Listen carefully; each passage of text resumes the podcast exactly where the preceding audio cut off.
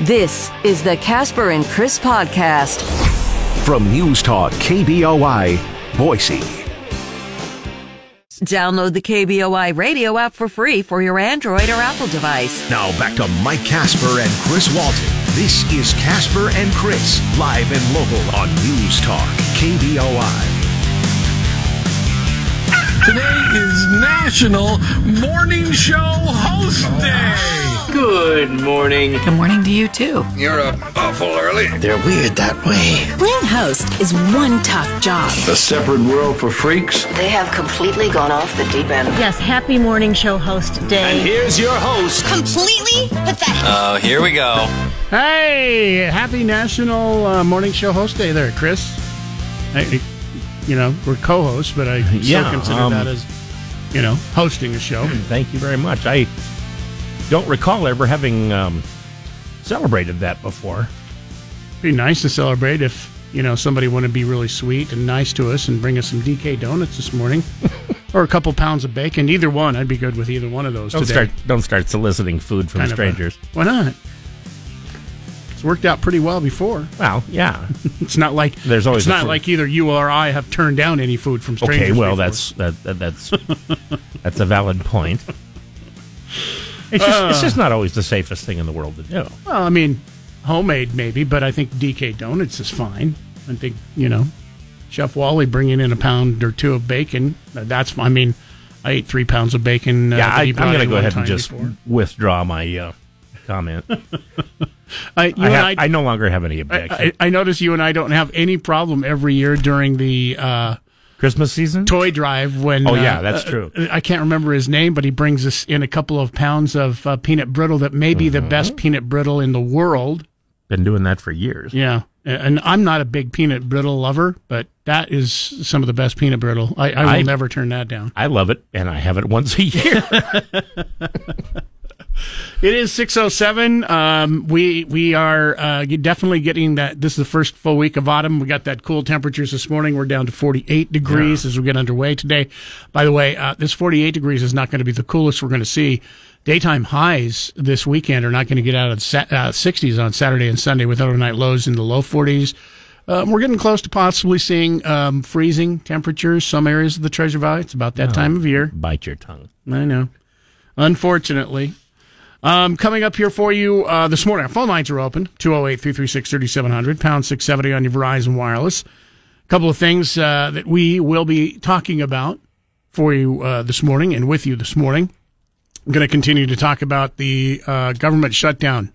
We are no closer to getting that figured out before the Saturday deadline. Uh, you have a bunch of Republican hardliners in the House that said they will make no agreement whatsoever on a continuing resolution, which is what the Senate is working on right now to try and uh, continue up until uh, middle of November, Mm-hmm. which becomes problematic again in itself. So you have a continuing the- resolution. You just kick this can. November, yeah, does, you yeah. just kick this can down the road to November, and what do you have in November and December? A can. you have Thanksgiving and Christmas. It's kind Mm-hmm. of hard not to give people their paychecks right before Christmas so they can't do any Christmas shopping, which puts a lot more pressure. It's hard, and yet every year there are certain uh, uh, companies that figure out how to do it. Do what? Lay off a bunch of people right Oh, after, not- between yeah. Thanksgiving and Christmas. Yeah, I'm not talking about the laying off part. I'm talking about you're not getting laid off, you just don't get a paycheck. Well, I mean, this either way, you don't get a paycheck. Right. So But I'm- the government, just- I'm yeah, just the government uh, with a with a closing of the government, Right. they're not going to be laying anybody This, off. this is true. yeah. So Just- that just, just- puts when just negotiations come around uh, a little bit hard to negotiate because you get a lot more pressure going. Well, wait a minute. You know, you as a congressman are going to get paid. You're going to be able to have a great Christmas and buy a Thanksgiving turkey and buy gifts for your kids because you continue to get paid even when the government is shut down. This is why I think this law needs to be changed. A large number of them could do it even without getting paid. Yes, but there. I mean, there are some that you know aren't necessarily rich. That you know, we- we'll use one that you know we talk to from time to time. Um, you know, I, I I think he's comfortable. Um, but Congressman Russ Fulcher, I mean, he's he's not somebody that apparently hasn't been in there for thirty years yet, hasn't figured out how to become a multimillionaire. Um, you know, it can cause hardships. There are some, of course, that have been in there that, you know, well off, and others whose families are well off. Uh, but still, even if you are well off and you have people coming, look, you get to have Christmas and we don't, because mm-hmm. that's why I think that law needs to change. Where if the government shuts down, congressmen don't get paid either. Because the weird part is their staff don't get paid. If Congress, if the government shutdown happens, the staff for the congressman don't get paid. You are not alone in that. I think I've had at least two dozen suggestions just in the last couple of weeks that said, uh, you know, hey, how about if we make the congressman susceptible to the same rules as everybody yeah, else? Yeah. It's like if you're going to shut down the government, shut down the government. You included. Of course, they would have to have the approval of the, the, congressman. Yeah. And that's the problem. And that, the same problem you see across the board. It's like, oh, we should have a rule where you have to be a certain age upper end where you can't run for Congress anymore. Mm-hmm. We we need to have a term limit rule. And hey, so, those are all great, and you you ask Americans, uh, probably eighty to ninety percent would agree with that. And yet, the geriatric congressmen will vote to retain their own jobs because that's what they do. Good news for some people who uh, haven't had a paycheck for a little while. Not yet good news for the rest of us. The Hollywood writer strike, strike officially ends today the writer strike. Mm-hmm. Actor strike is still going on. So, for those of you who are hoping so. to get your Yellowstone back, you were hoping to get all your shows that you like watching that aren't reality shows, um, that's not happening as of yet. For now, the words are back, but they will remain on the page for a short time. The um, what this does affect is if you like talk shows. If you like late night talk shows, those are coming back because mm-hmm. they don't need actors to be paid. They just need their writers to write the jokes and the skits and things like that. So they officially will be back as soon as they can get the writers back in and start writing their first show. So, you know, late night. They have uh, writers who write them pages and pages of uh, jokes so they can be spontaneously witty or just turn down the jokes and go, "Well, yeah, that's not funny. I'm going to do no, my also, own joke." They also do that. Yeah. Yeah. Um, I don't know. Saturday Night Live. I don't know if this brings this back because uh, Saturday Night Live, you still have you actors. Still have acting. Yeah. Yeah. You I don't still know. have actors. I don't know if there are members of the SAG actor Guild for. Um, for the for the show, but talk mm-hmm. talk shows will immediately be the first people that you will be noticing back as that writer strike uh, will be ending today. Other thing uh, that we'll be talking about, and something that we started talking about this week, it's a it's another showdown that is going to be coming uh, because you have until this weekend to make a decision. If the Idaho legislature, you have a lot of people that want to see a primary and not a caucus. As of right now, the way things stand, we will be caucusing next year. There's that is a verb, by the way. Trying to figure out whether or not they can call the legislature back in session soon enough um, to be able to get the vote done. And I mean, we're not even to the point of uh, either the House and Senate agreeing yeah, or the governor to, calling the session back. Yeah, There's two have, ways that it can happen. They don't. They don't have to have a, a solution until what uh, Saturday, su- Sunday or Saturday. Yeah, Saturday. Yeah. So, plenty, plenty of time. But, wow. well, we heard yesterday, um, uh, Jim had got us on Facebook and said it takes, you know, 48 hours to call them back in session. So now here we are on Wednesday, 48 hours would be Friday is the soonest that they could come back, which which would still give them time. I think it starts to be problematic if you get into tomorrow. Now, uh, mm-hmm. yesterday Nate Shelman talked with House Majority Leader Megan Blanksma. You want to hear that interview? Um, you can get to that at kboi.com on the podcast. Uh, we do have some highlights and what she had to say and what she wants to see done, and exactly where they are as far as trying to figure out whether or not uh, House and the Senate can come together. Um, that's sometimes hard during the legislative session uh, on issues. Uh, this one might be a little difficult because so far they haven't been able to come to an agreement to bring everybody back. Right. So we'll hear from uh, her a little bit later this morning. But like I said, there's uh, she had a long talk with Nate Shelman yesterday. If you want to check out that uh, interview, you can on our podcast. Go to kboi.com, click on podcast, and go to Nate Shelman Show. Those are just some of the things we'll be talking about coming up this morning. Phone lines are open at 208 336 3700. Other things we're talking about sports with Chris. Your first update brought to you by Pork Belly and Cuna. If you uh, want to get in for a delicious breakfast and lots of great food, uh, including, as I mentioned, bacon, he does a great job on their bacon. Uh, all sorts of other things. Get into Pork Belly. They open up in 45 minutes. Baseball Hall of Famer Brooks Robinson died Tuesday at the age of 86. Robinson played 23 years in the major leagues, all with the Baltimore Orioles. During his career, the Orioles won the World Series twice in 1966 over the Los Angeles Dodgers and in 1970 over the Cincinnati Reds. They also lost the World Series twice in 1969 to the Mets and in 1971 to the Pirates. Robinson was named to the American League All Star team 18 times as a third baseman. He also won 16 Gold Glove Awards, matched only by two Hall of Fame pitchers. Greg Maddux won 18 times and Jim Kaat won 16, like Robinson. Robinson was voted into the Hall of Fame in 1983 in his first year of eligibility.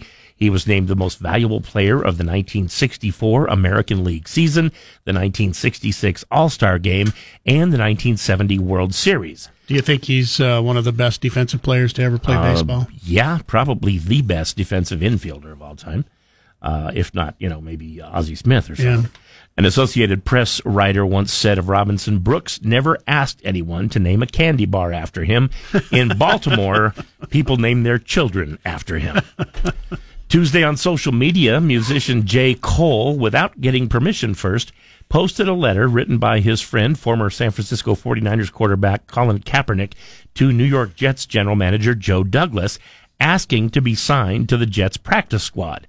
The letter was written after New York's new free agent quarterback Aaron Rodgers was lost for the season with an injury in game one.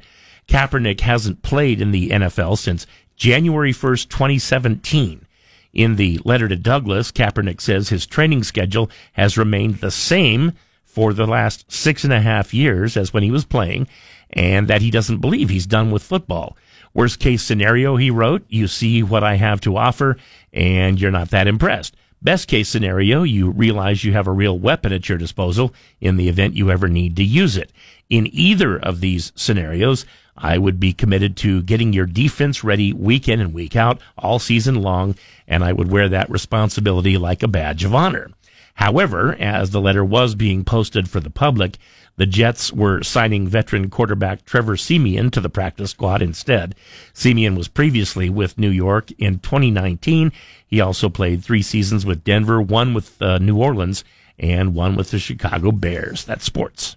Today from 10 to 1, it's Dan Bongino. Now back to Mike Casper and Chris Walton. This is Casper and Chris, live and local on News Talk, KBOI.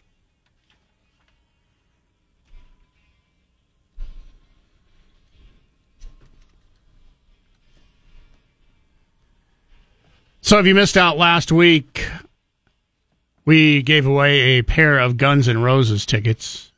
We had over 600 people text in trying to win People- those tickets last week. People got excited. Yeah. We're giving away a pair of guns and Roses tickets. I may have underestimated the popularity of Guns and Roses in the Treasure Valley. Um, coming up tomorrow morning, we will give those of you who did not win the tickets last week another chance. If you've already won your tickets, you, you can't win again. Uh, so tomorrow morning, all morning need to, long, you know. we will be giving you a chance to get your Guns N' Roses tickets right here from 6 to 10 a.m.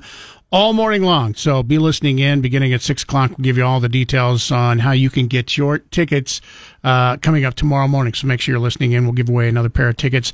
Uh, we've got uh, a lot more tickets we'll be giving away. The concert's going to be happening next month. We've got about uh, well, three weeks away from the concert. So we got plenty of chances for you to win. But once again, listen in tomorrow morning for your chances. Uh, for those of you who maybe might not get a chance to win the tickets, but you'd love to go and don't have the money, uh, might want to play Powerball tonight. That Powerball jackpot has swelled to $835 million at least. Could be a little higher than that because when the purse gets this big, more people seem to want to play like myself. Uh, yeah, I got my tickets yesterday. Grand prize uh, estimated cash value of $390 million. No ticket matched. All six mon- uh, numbers drawn on Monday night.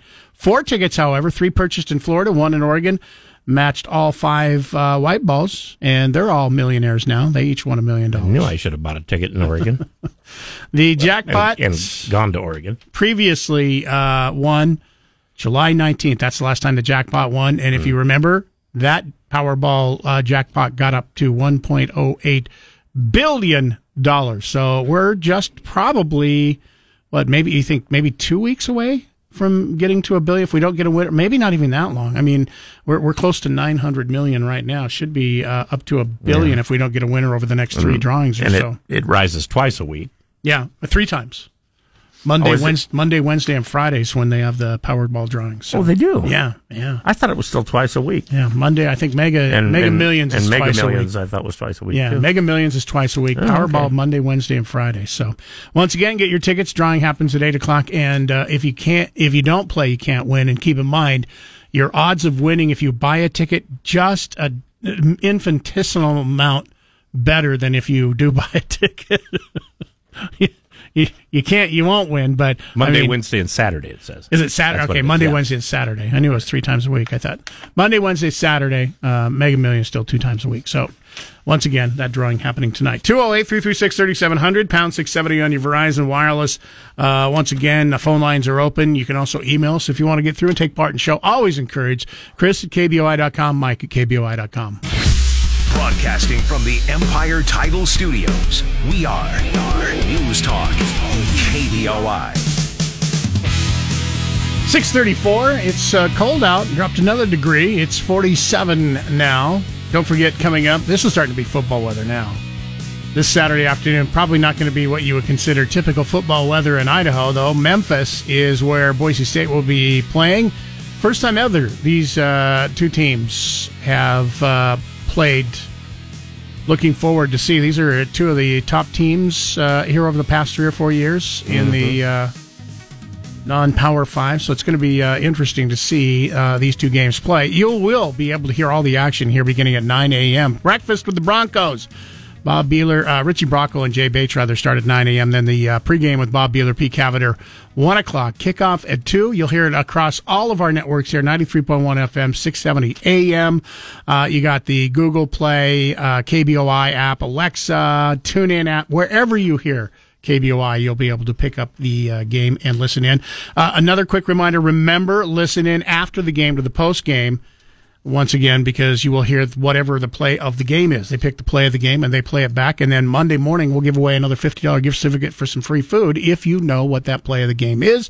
And the only way to do that is listen in to the uh, post game. Based on what I've been reading on the internet, the uh, Memphis team is is taking this game very seriously. Uh, yeah. well, and you have to if you. I mean, no, no matter where Boise State looks, you look at last year, uh, similar start to the season. You you don't you take Boise State lightly, and all of a sudden, um, you're looking a loss right in the in the face. Um, To, and to them, this is a statement game. yeah, yeah, uh, because Boise State has been one of the big Power Five conferences for the past two decades. So, uh, and even the coach said, you know, when he got there, he goes, Boise State is who I looked at and who I wanted to be. I think a lot of non-Power Fives, um, Yeah. you'd you'd say that about. I mean, people who weren't paying attention, you know, figured, well, Boise State came from nowhere and all of a sudden was really good. the other crazy thing. I mean, we're not even to October yet. Did you see the Boise State men's basketball team started practices yesterday? Yesterday, yeah, they got together. Wow. Basket. The first game is only uh, a little over a month away for basketball. I'm looking forward to this year, by the way. Not just because of their returning players, but also some of the uh, new players that they picked Mhm. up. We got to see them in action in Canada uh, earlier this year. Some of their new players look pretty darn good. Some of the Right. freshmen and uh, They seem to have some depth. transfers. Yeah, so it'll be good. Uh, we'll have football and basketball going on beginning in November, and we'll be keeping you updated right here on News Talk KBOI. Get 670 KBOI on Alexa. First say, Alexa, enable the 670 KBOI skill. Then, when you want to listen, say, Alexa, open 670 KBOI. Now back to Mike Casper and Chris Walton. This is Casper and Chris, live and local on News Talk, KBOI. 642. He's Chris and Mike Casper. Thanks for listening in, uh, being a part of the show. You can be even more of a part of the show by uh, taking part. Calling us 208 336 3700, pound 670 on your Verizon Wireless. You can email Chris at KBOI.com, Mike at KBOI.com. You can also uh, text us, same as our main number, 208 336 3700. Uh, That's going to come in handy, by the way, tomorrow morning. We'll give you another chance to text and win your tickets to see Guns N' Roses. That's all tomorrow morning, not this morning tomorrow morning. So uh, make sure you're listening in. It's kind of funny. Um, I, I, I sit there at night and uh, I, you know, try to do some reading and prepping for the uh, following day's show while I'm sitting there watching TV. And sometimes I'm, you know, kind of half paying attention to TV and half paying attention to what I'm reading. And last night that was one of the things, uh, and it caught me by surprise because uh, I was reading a headline that said uh, Joe Biden bites another security service agent. And I went, what? What do you mean? And not, he he bit a security, and, and then I read it a little closer. Joe Biden's dog has bitten another security service agent. I was going to say, did they leave a word out, or They- did you well, just forget to I, I read just one? was reading it really quickly, but it caught my attention when I said when I said Joe Biden bites a security agent. Um, did you know this is the eleventh time? Um, his eleventh time that his dog has bitten a security agent. and yet they haven't learned. Eleventh time. Why is that dog still in the White House? The first official dog, uh, presidential dog, um, after a few times they got rid of the dog from the White House and brought in this German yeah, they, Shepherd. they sent him back to Delaware. Mm-hmm. This German Shepherd, two year old pure, purebred, Mm-hmm. um, now has bitten security service agents multiple times also. Why is the dog still in the White House? I don't know. Maybe he's just, you know, really good at recognizing evil when he smells it. How soon before um, you- you- you're not going to see a Secret Service agent, you know, possibly sue the president over getting bitten by a dog? But I mean, this starts to be a, a little bit of a I'm just worried one of a little bit of a him. problem. One of the Secret Service agents, uh, in one instance that got bit, had to be taken to the hospital and treated at the hospital. Mm-hmm. So, like I said, this is the 11th known biting incident by the two year old uh, purebred German Shepherd. The incident occurred uh, Monday night around 8 p.m. Didn't say if the security agent was teasing the dog or Trying to, you know, pick up its food bowl while Yeah. it was eating. you know, because sometimes I mean, you've been around, especially dogs where kids, you know, are mean to the dog, and the dog just finally has enough and says, "Fine, I'm going to nip at you." Yeah. Uh, might be And a then, good. and then they go to live on a farm. I, I know, you know, Joe Biden likes his German shepherds. Might be a good time to get something like a Yorkie, where if you you got bit, you're you're just going to get bit in the ankle, and it's not, you know, doesn't have big jaws or anything like that. I'll take your word for that. Yeah, when our when our Yorkie bites, nothing. Doesn't even graze the skin. KBOI News Time 645. Time for a, uh, another check on what's going on with sports. Brought to you by Pork Belly and Keener. Remember, they open up every morning at 7 a.m., so just 15 minutes away. You'll be uh, able to get in and get some of their delicious, made up from scratch every morning by Chef Wally and his helpers in the kitchen. Check it out today. They open at 7. Uh, the menu, by the way, if you want to get a hone in on what you're going to be ordering, you can check that out always at theporkbellyidaho.com. Our dog is 17 years old, so she doesn't bite. She just like Gums. rolls her eyes at you and goes, Does "Really? she, does she still have teeth? Yeah, a few. Yeah. One more baseball team secured a spot in the playoffs Tuesday. Philadelphia rookie center fielder Johan Rojas singled in the bottom of the 10th inning, driving home pinch runner Cristian Pache with the winning run in a 3 2 victory over Pittsburgh. Combined with the Cubs' 7 6 loss to Atlanta, that clinched a playoff appearance for the Phillies. That means that now four National League teams are in the Braves, Dodgers, Brewers, and Philadelphia. Arizona, the Cubs, Miami, and Cincinnati are still mathematically in the running for the other two spots. In the American League, Baltimore, Tampa Bay, and Minnesota are in. Texas, Toronto, Houston, and Seattle are still in the running for the three remaining spots there. On Tuesday, the Blue Jays were shut out by the Yankees 2 0. The Rangers lost to the Angels 9 3. And the Mariners kept their playoff hopes alive, defeating the Astros 6 2. Mariners need five more days of that where everybody ahead of them loses and they Mhm. win. Uh, that was about the best thing that could have happened Like to them I said, last night. mathematically eligible, but still, in a, they're about they're about fourth, you know, in They're half game out of the final wild Right. card, and I think one, two, one and a half or two games out of the AL West lead. Right. The problem is they have the fourth best record of the four Yeah. teams that are trying to get in. The good news is they play two of the teams that are trying to get in. In the WNBA, the defending league champion Las Vegas Aces are now one win away from returning to the finals. Tuesday, the Aces defeated the Dallas Wings 91-84 to take a 2-0 lead in their best of five semifinal series. Las Vegas was led by 6-4 forward A'ja Wilson with 30 points and 11 rebounds. Wilson became the first player in WNBA history to score at least 30 points in three consecutive playoff games. Wilson scored 38 as the Aces eliminated the Chicago Sky and 34 points in game one against Dallas. In the other WNBA semifinal series, the New York Liberty beat the Connecticut Sun 84-77 Tuesday to tie that best of five series at one win apiece. That's sports. And Shapiro this afternoon at 1. Now back to Mike Casper and Chris Walton. This is Casper and Chris, live and local on News Talk, KBOI.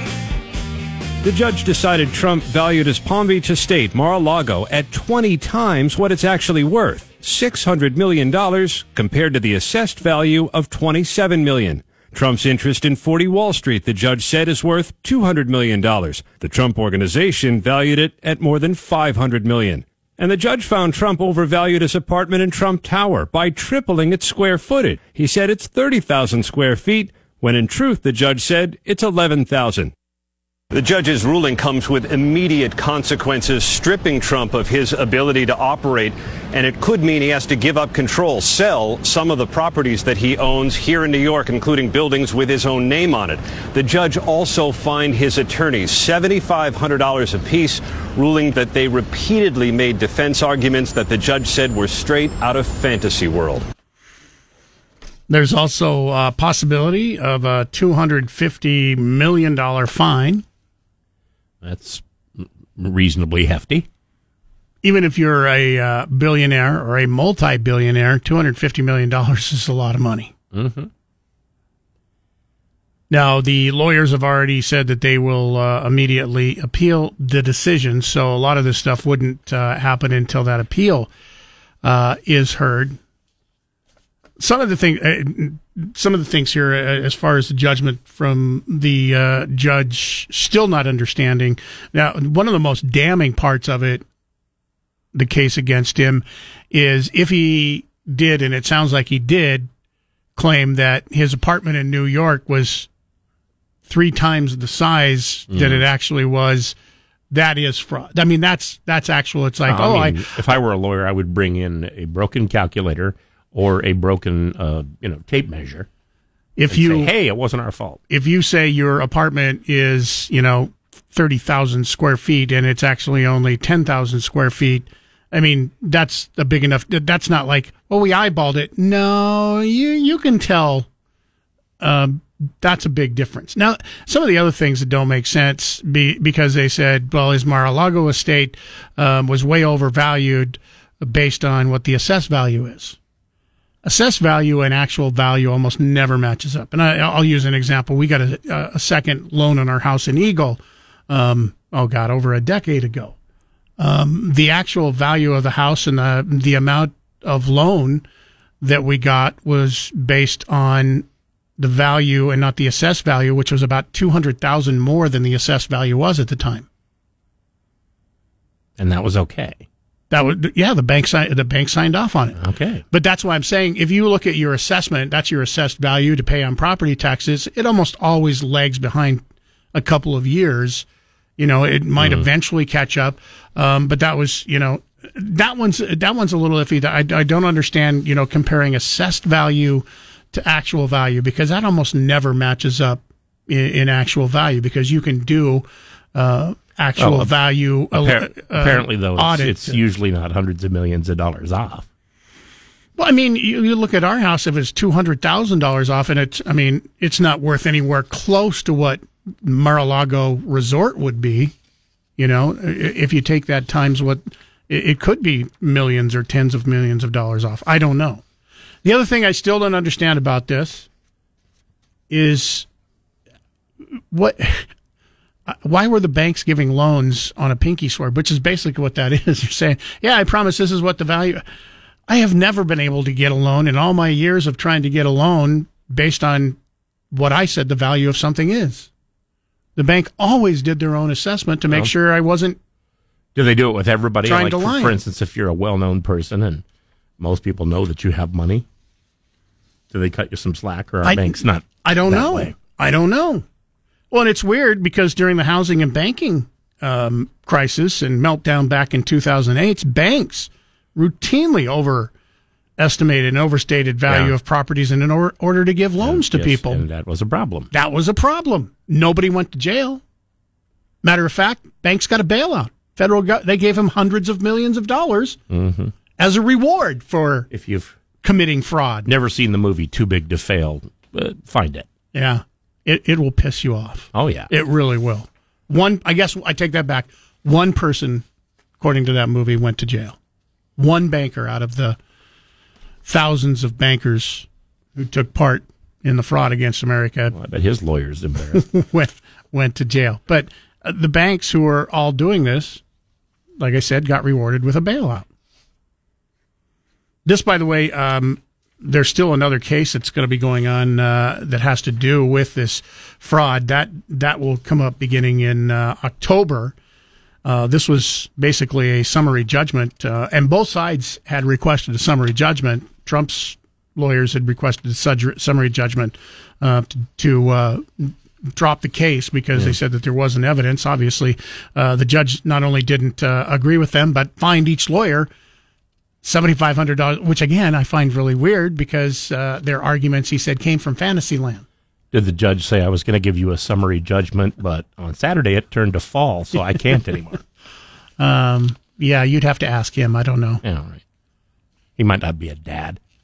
So I don't know. Uh, There, there's still a lot of things that I don't understand, and I wasn't sitting in the court case. I, don't- I don't know what the actual arguments that his lawyers made. It's it seems weird, you know, that the judge gives his opinion. Your your arguments are out of fantasy land, so I'm going to fine you seventy five hundred dollars because I don't like your arguments because they were Can, can we pay you in play money? fantasy land. Yeah. Oh, can I get you fantasy It was money? Fantasy World, which apparently is different than Fantasy Land. So- Fantasy Land, you know, has rides. Yeah. Um, th- this, by the way, um, just the first of many cases that will get underway against President Trump as he continues to run for the uh, GOP candidate. I, and by the way, I, I would say as of right now, uh, based on what he's doing, um, kind of a few months ago, we said he had such a huge lead. And I said if he had people telling him um, he needs to quit running against Ron DeSantis, quit running against all the other possible GOP candidates. And if you've noticed, he has done that. He started running for president now and not running for GOP. He is going to, Yeah. for instance, be with UAW auto workers giving a speech tonight instead of being at the GOP debate, which is going to be going on at the uh, Reagan Presidential Library. So he's not taking part again. Now, uh, originally after the last debate, it'll be interesting to see what polling does. He dropped a little bit after the uh, last debate. Mm-hmm. However, he's back up. Uh, latest polls have him 40% on the next closest, Ron DeSantis, um, in the GOP race uh, for next year's primary. And with him being skipping the debates now, that's that's two debates that he skipped, um, and being at the UAW, you can tell he's running for president right now. He's not running for the primary. Skipping the debates really is not hurting him. Yeah, so far. Now, if he drops five or six points after this debate because he's not there, will we see him? I don't know. He said he may not. He may not participate in any of the debates. If he continues with a forty point lead, Yeah. why? Why would he? He's the I closest guess. thing they have to an incumbent. Yeah. And incumbents don't usually get challenged. But, I mean, he's not technically the incumbent. No, but you're right. He, it is like being an incumbent. KBOI News Time 715. Time for another check on sports. Once again, it's brought to you by Pork Belly and Cuna. They are open. So is their coffee drive-through. Get in for breakfast this morning. Baseball Hall of Famer Brooks Robinson died Tuesday at the age of 86. Robinson played 23 years in the major leagues, all with the Baltimore Orioles.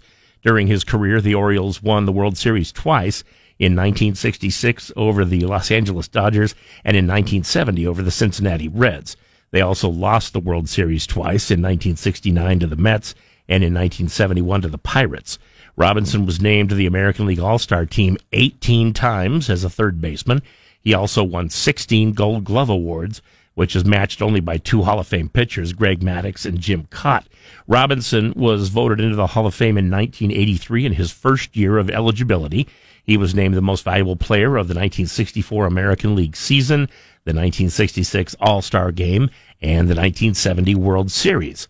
An Associated Press writer once said of Robinson, Brooks never asked anyone to name a candy bar after him. In Baltimore, people name their children after him. Tuesday on social media, musician J. Cole, without getting permission first, posted a letter written by his friend, former San Francisco 49ers quarterback Colin Kaepernick, to New York Jets general manager Joe Douglas, asking to be signed to the Jets practice squad. The letter was written after New York's new free agent quarterback Aaron Rodgers was lost for the season with an injury. Kaepernick hasn't played in the NFL since January 1st, 2017.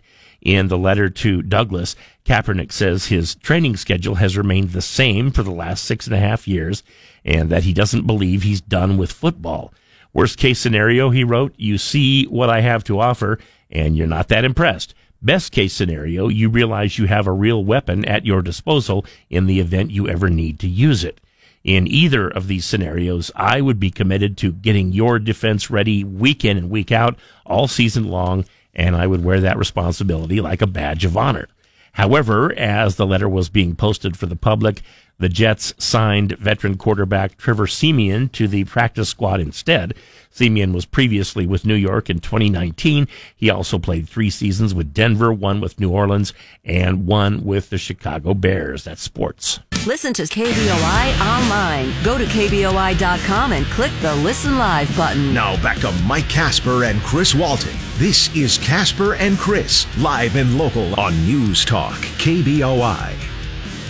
The Ronald Reagan Presidential Library is sort of hallowed ground for Republicans who are running for president. It's where Ronald and Nancy Reagan are buried, the site overlooking the golden hills of Simi Valley. The debate will be in the shadow of the actual Air Force One President Reagan used to fly on. Tonight, seven Republicans who qualified will debate with the frontrunner not in the room. In our latest ABC News Washington Post poll, former President Trump is ahead of his closest Republican rival by nearly 40 points. He'll be in Michigan with striking auto workers. Alex Stone, ABC News, Los Angeles. Yeah, but there's a margin of error of uh, plus or minus three and a half on that 40, so it, it could only be 36 and a half. Mm-hmm.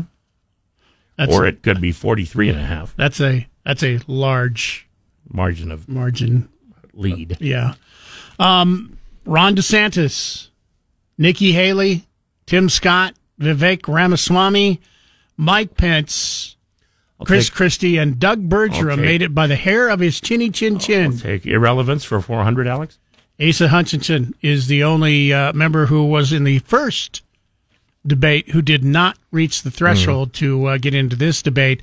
Um, Doug Bergeron, uh, Burgum, as I mentioned from North Dakota, barely made it in, and each debate the threshold goes up. So you could see uh, a couple. I'm, I'm guessing Doug Burgum isn't going to make the next debate, and I can't remember when the next debate is. If it's before the end of the year, if it's next next year. Um, I'm just curious. 208 336 3700, pound 670 on your Verizon Wireless. Number one, are you going to watch? Number two, what do you expect on, the, on this debate? I, I'm going to watch just because uh, my job. I don't want to. I kind of wanted to watch the first debate just to see where everybody stands and to see who and how everybody was going to be attacked. But I expect more of the same. I subscribe again to some tonight.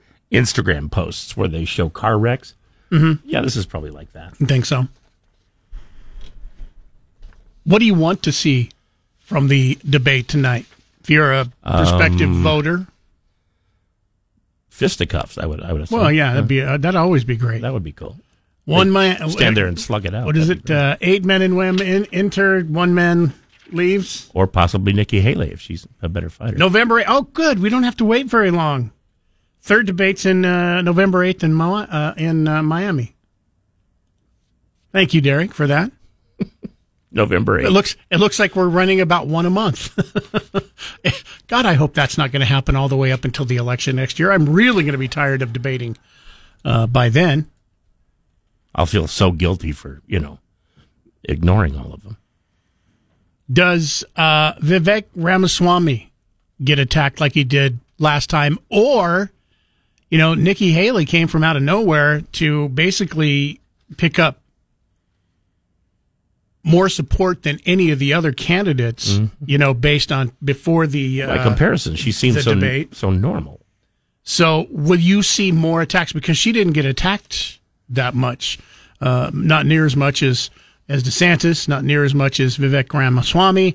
Um, but now that she is starting to pick up steam, will the others start to attack her to try and tear her down? Because that's the best way to win a debate, not with you know showing how good you can be, showing how bad your opponents Yeah. are. And I don't know. Everybody knows uh, you get more popular by you know beating up on the girl. Yeah, this could be a uh, a big moment for Nikki Haley if she can have another uh, success, as as a lot of people thought that she won the last debate. If she can continue that um, going on and pick up another couple points, it could be uh, starting to be a big swing. Because I mean, right now, I don't think you could say that anybody has really set themselves apart from that particular pack, other than I mean, obviously Trump has. He's got a 40 point lead. But is there going to be anybody that can eat into that 40 point lead here in the next few months? I don't know. We'll find out a little bit more tonight. If you want to weigh in on what you uh, think tonight's debate is going to look like, feel free. 208 336 3700. Pound 670 on your Verizon Wireless debate gets underway. 7 o'clock Mountain Time if you want to watch. KBOI News Time is 745. Let's get another check on what's going on with sports. One final time with Chris this morning. It's brought to you by Pork Belly and Cuna. Seven days a week, 7 a.m. to 2 p.m. They are open. Check out the menu, theporkbellyidaho.com, and then get in and find out why everybody is talking about the pork belly. One more baseball team secured a spot in the playoffs Tuesday. Philadelphia rookie center fielder Johan Rojas singled in the bottom of the 10th inning, driving home pinch runner Cristian Pache with the winning run and a 3-2 victory over Pittsburgh. Combined with the Cubs' 7-6 loss to Atlanta, that clinched a playoff appearance for the Phillies. That means that now four National League teams are in the Braves, Dodgers, Brewers, and Philadelphia. Arizona, the Cubs, Miami, and Cincinnati are still mathematically in the running for the other two spots. In the American League, Baltimore, Tampa Bay, and Minnesota are in. Texas, Toronto, Houston, and Seattle are still in the running for the three remaining spots there. On Tuesday, the Blue Jays were shut out by the Yankees 2 0. The Rangers lost to the Angels 9 3, and the Mariners kept their playoff hopes alive, defeating the Astros 6 2. In the WNBA, the defending league champion Las Vegas Aces are now one win away from returning to the finals. Tuesday, the Aces defeated the Dallas Wings 91-84 to take a 2-0 lead in their best of five semifinal series. Las Vegas was led by 6-4 forward A'ja Wilson with 30 points and 11 rebounds. Wilson became the first player in WNBA history to score at least 30 points in three consecutive playoff games. Wilson scored 38 as the Aces eliminated the Chicago Sky and 34 points in game one against Dallas. In the other WNBA semifinal series, the New York Liberty beat the Connecticut Sun 84-77. That was Tuesday, and that ties that best of five series at one win apiece. That's sports. Drive home live and local with Nate Shelman this afternoon at 3. Now back to Mike Casper and Chris Walton. This is Casper and Chris, live and local on News Talk, KBOI. 752 208 336 3700 pound 670 on your Verizon Wireless. Uh, temperatures jumped uh, about six degrees in the uh, last half hour or so. We got down to about 47 right now, 53 as the uh, sun starts to come up across the Treasure Valley. It's always uh, one of my favorite times of year because the Ig Nobel winners are uh, announced at this time of year. It's kind of the opposite Mhm. of the Nobel Prizes. These are the dumbest scientific pursuits over the last year.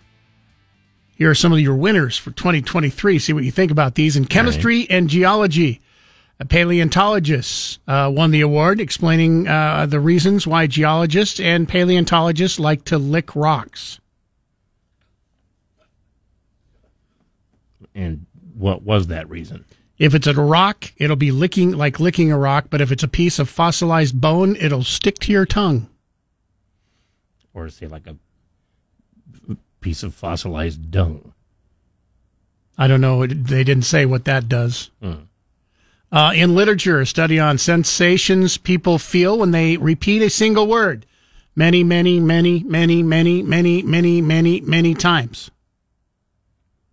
I got no sensation out of doing that. That was it, huh? Yeah. In mechanical engineering, I mean, if the word was like help, I mean, I can understand why your your your you know your, your whole insides might change. In mechanical engineering, the award uh, went to uh, the man for experience where researchers reanimated dead spiders to use as mechanical gripping tools, like those claw machines mm-hmm. you see. What could go wrong there? In medicine, uh, the award went to a study using cadavers to explore whether there's an equal number of hairs in each person's two nostrils. That's that's what they won. Yeah, they won the award for that. It's not equal, by the way. They found the average nose hair count per nostril between 120 and 122 hairs, and it's not equal between your nostrils. I enjoy the pursuit of knowledge, but I'm kind of wondering why somebody thought they had to know that. I would hazard a guess. I don't know if this is true. And, and can it be equal? I mean, I've seen people that you know could sell their nose. You know, the mm-hmm. Fuller the Fuller yeah. Brush man could sell their nose. Let's put it that way. Here, here's the other thing. Why do you have to study cadavers? Why can't you do it on real people? Um, I would hazard a guess on why that study is.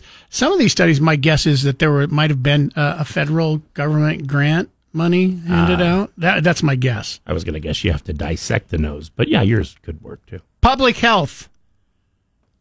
One, the invention of a smart toilet that uses a variety of technologies to monitor, monitor and quickly analyze uh, your poo.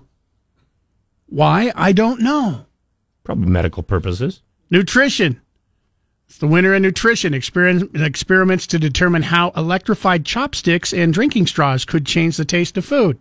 Electrified. Why, once again, why do you want to electrify your chopsticks or your drinking straw? which, by the way, you could put in water. The award in psychology experiments on city streets to see how many passerbys stop to look upward when they see strangers looking upward. Mm. By the way, it was nearly like, like nearly one hundred percent. Like for Superman.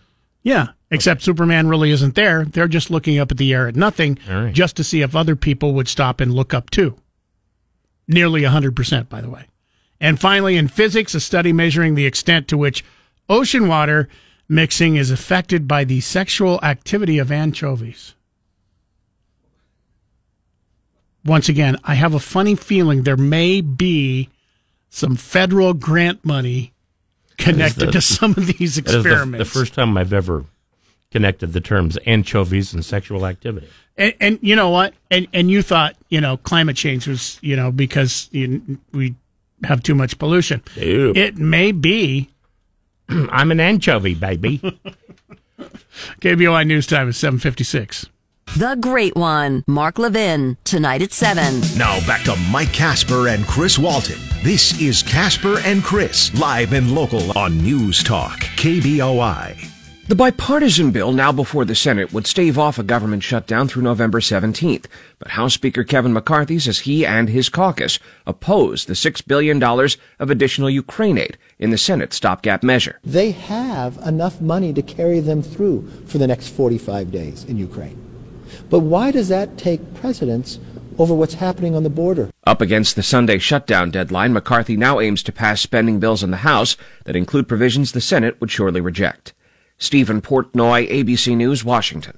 The House is set to vote today on bills funding the troops and Homeland Security. But the House Republican spending measures, which would keep military paychecks flowing, also include provisions banning the use of those funds on critical race theory, drag queen story hour, and gender affirming care, provisions that Senate Democrats and the White House would insist on removing.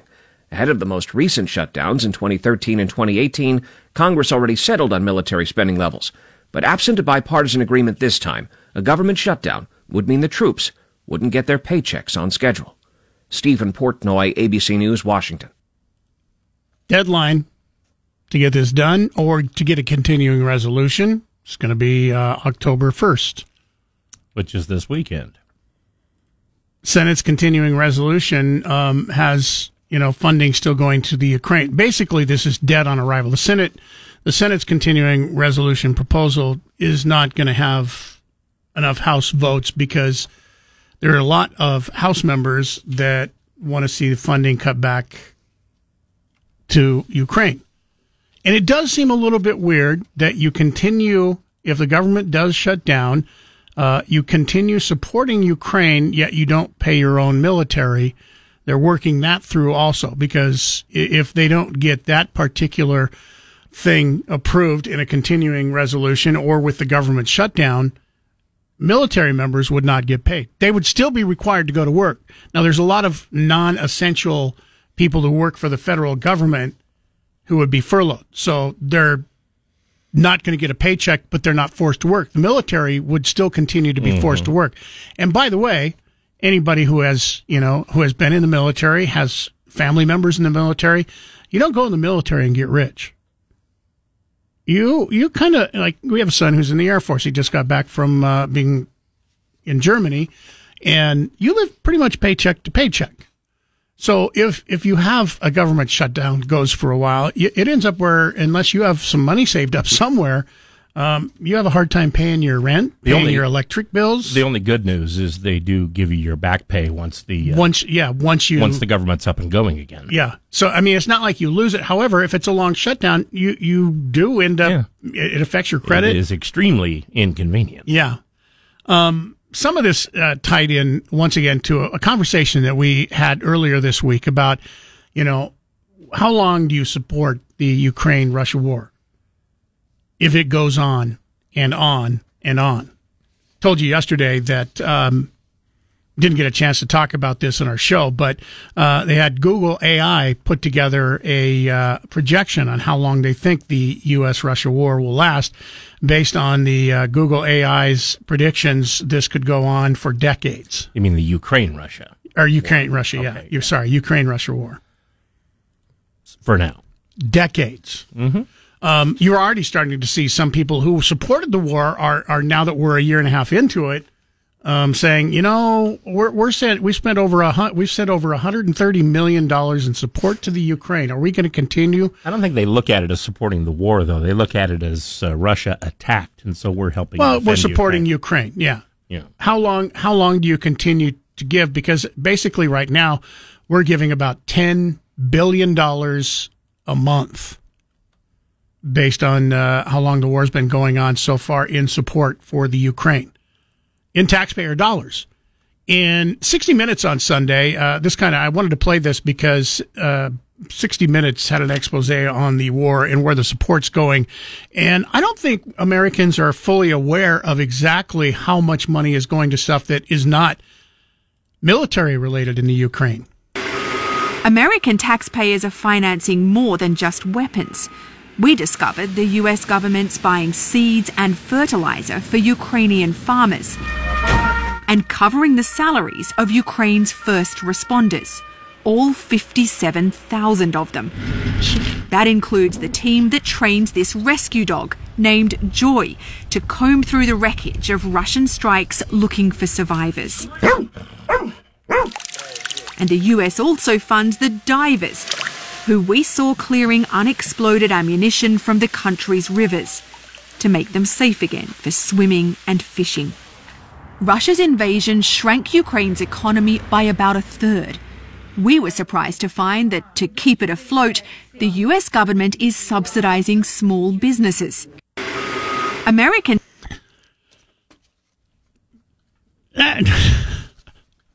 Look, I don't want to see Russia take over. I fully supported the war when it first started. Uh, there was the U.S. supporting Ukraine with, you know, military. But I mean, as you heard there, we're giving money to support small businesses in the Ukraine. Shouldn't we be doing that in the United States anymore? And um, we may have to make Ukraine a state.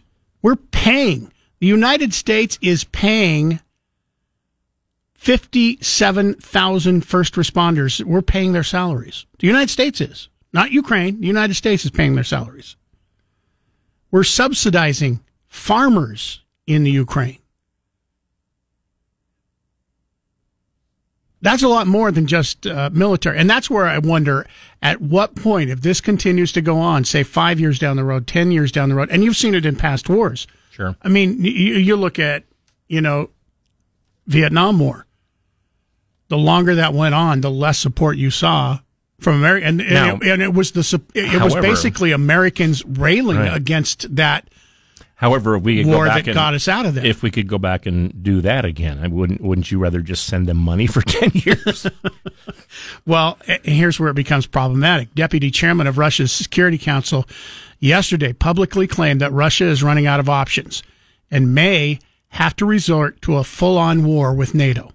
Dmitry Medvedev, Russia's former president, warned that this would lead to world war, which would have greater consequences than World War II. Yeah, very brash.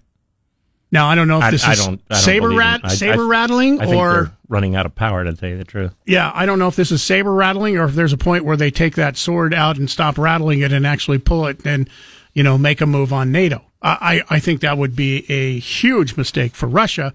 Uh, but, you know, like you said, right now we're just sending support. If if a move on NATO would happen by Russia, if they make that support, that would draw the United States into you- a war. Do you think that it is um, smart to threaten a nation with nuclear war when the nation you're threatening is the only one ever to use nuclear weapons so far? wouldn't think it was smart, but um, would you call the leader uh, of Russia, Putin, would you call him smart in the first place? Uh, I don't. It depends on your definition of smart. Uh, I don't think by any definition I wouldn't basically, basically say that I think he's smart. I could be wrong. I don't know the man. Could be the smartest person in Russia. Yeah, might be. KBOI News Time uh, is uh, 8.13. Stick around. Coming up, we'll take a break here. When we come back, we've got a $50 gift certificate to Blaze Pizza. Uh, if you want to weigh in on what we're talking about there, please feel free to email us, mike at kboi.com, chris at kboi.com. Right now, it's time for another check on Bronco Sports Today. Tonight at 10, it's Michael Knowles. Now back to Mike Casper and Chris Walton. This is Casper and Chris, live and local on News Talk, KBOI. All right, Casper and Chris, damn near impossible question brought to you by Berkshire Hathaway Home Services, Silverhawk Realty, the number 47th ranked Berkshire Hathaway brokerage in the world for 2023. That includes three continents, 12 countries, and over 1,500 brokerages. You know you can count on them. Ranked number 47 in the world. Call 208-888-4128. All right, uh, Scott's going to get uh, first crack at our question today. Scott, in a survey of NFL fans, nearly 40% of fans said they witnessed a crime in or around an NFL stadium, and 7% said they'd been victims of a crime themselves. Based on crime statistics and fan surveys, what is deemed the most dangerous football stadium in the NFL? Now, we're talking about stadium itself, stadium's property, not neighborhoods around the stadium. What is the I most dangerous Empowered- stadium?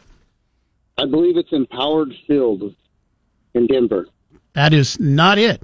Good guess. Good try, though. N- Not it. Connie, most dangerous football stadium in the NFL. Oh, I was also going to say Empower Field. So Yeah, so that would still be wrong. Oh, Do you want to try a different guess? it would still be wrong. um, no. All right. Thank you. You, you had 31 other guesses. uh, Carl, most dangerous stadium in the NFL. Well, I have to give you a different one then. Cleveland. Cleveland, another good guess. It's up there, but it's not number one. Keep trying. Uh, Todd, what's the most dangerous stadium in the NFL? I think it's Philadelphia. You think it's Philadelphia. Guess what? It is Philadelphia. Somebody once beat up Santa Claus in Philadelphia. That's right. According to crime statistics and fan data, Philadelphia is the most dangerous stadium, followed by Dallas, then New England, the New York Giants, and New York, New York Jets, who, by the way, play uh, on the same field. Uh, they play at the same stadium. So in the in the top five, uh, three of them are, are from the uh, NFC, NFC East. yeah. now, now you know why the the games are you know Yeah. so bloody usually when they get together. Oh, I've I've been to you know like a, a Dallas Washington game and uh, some fights broke out there. Yeah. So I mean that, that's some of the crimes. Fight if somebody streaks the field. There's there's another Oh, uh, crime that you know you broke a crime. Congratulations, Todd. You got a fifty dollar gift certificate uh, this morning to Blaze Pizza. Hold on the line. Uh, if you didn't win this morning, we got more chances. We got tomorrow morning and Friday morning. Don't forget. Tomorrow morning, we give you another chance to see Guns N' Roses next month And when they come to town. You'll be able to win all morning long. Make sure you're listening in tomorrow morning here on News Talk KBOI. We'll give you all the details bright and early beginning at 6 o'clock. So a reason to wake up. Start your winning tomorrow morning. Guns and Roses right here on News Talk KBOI. Remember, if you missed any part of Casper and Chris this morning, check out their podcast on the KBOI app or on KBOI.com. Now back to Mike Casper and Chris Walton. This is Casper and Chris, live and local on News Talk KBOI.